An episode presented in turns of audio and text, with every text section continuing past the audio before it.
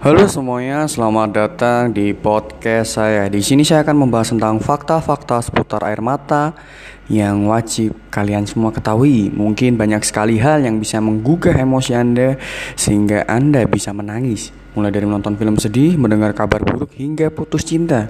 Reaksi tubuh yang biasanya muncul dari sebagian kejadian tersebut adalah meneteskan air mata. Tapi tahukah Anda bahwa air mata Anda memiliki banyak fungsi selain untuk menangis? Di sini saya akan membahasnya tentang air mata terdiri dari berbagai lapisan.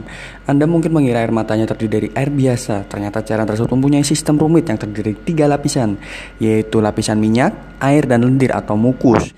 Dan di sini saya akan menjelaskan tentang lapisan minyak. Ter ini terletak di bagian terluar untuk melindungi lapisan lainnya agar tidak menguap serta menghaluskan permukaan lapisan agar, agar air mata dapat melihat dengan jelas. Ya, nah, lapisan air, lapisan air yang terada di tengah merupakan lapisan paling tebal, fungsinya adalah menjaga air mata tetap lembat. Dan lapisan lendir, lapisan itu menjaga seluruh lapisan air.